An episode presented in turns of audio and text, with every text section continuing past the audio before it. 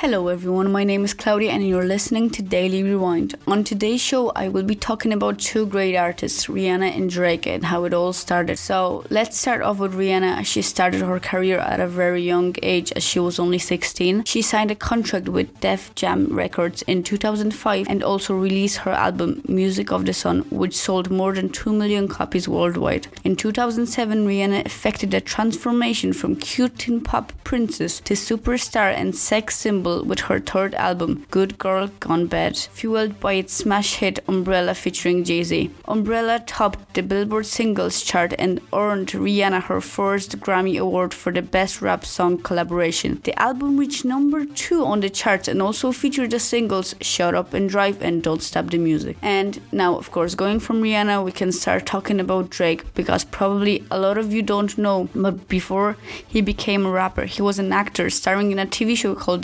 He started his music career in 2006 and signed a record deal in 2009. His hit songs include Every Girl, Best I Ever Had, Money to Blow, and Take Care. By mid 2009, Drake has inked a record deal with Lil Wayne's Young Money Entertainment. On June 15, 2010, Drake released his first full studio album, Thank Me Later, which debuted at number one on both American and Canadian album charts and has since been certified platinum.